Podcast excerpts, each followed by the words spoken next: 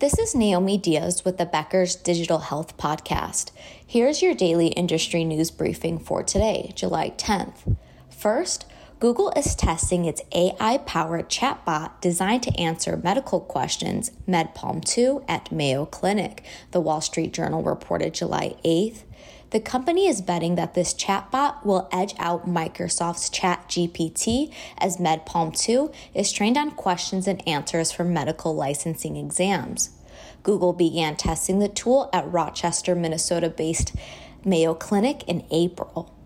In 2021, Google opened an office in Rochester to work on projects using Mayo Clinic's data.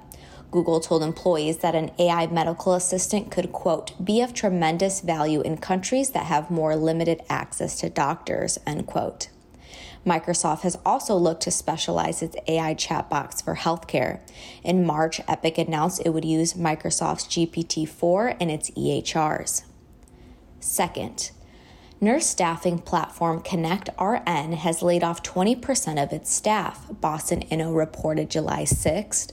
The move will reduce the startup's workforce from 283 employees to about 226. The company, which offers an app to connect nurses with flexible shifts, expanded to hospitals in April, kicking off in Florida and Tallahassee. A Connect RN spokesperson told the news outlet, quote, Last week, we led the company through a restructuring that we believe will set us up for success as we enter Q3 like many health tech companies in our space, taking steps towards sustainable growth post COVID is what we are focusing on. End quote. Third, CVS's Oak Street Health is continuing its rapid expansion in New York with a new Long Island clinic, Newsday reported July 7th. The office in the village of Freeport marks Oak Street's 17th location in the state, with another plan for the city of Hempstead later this year.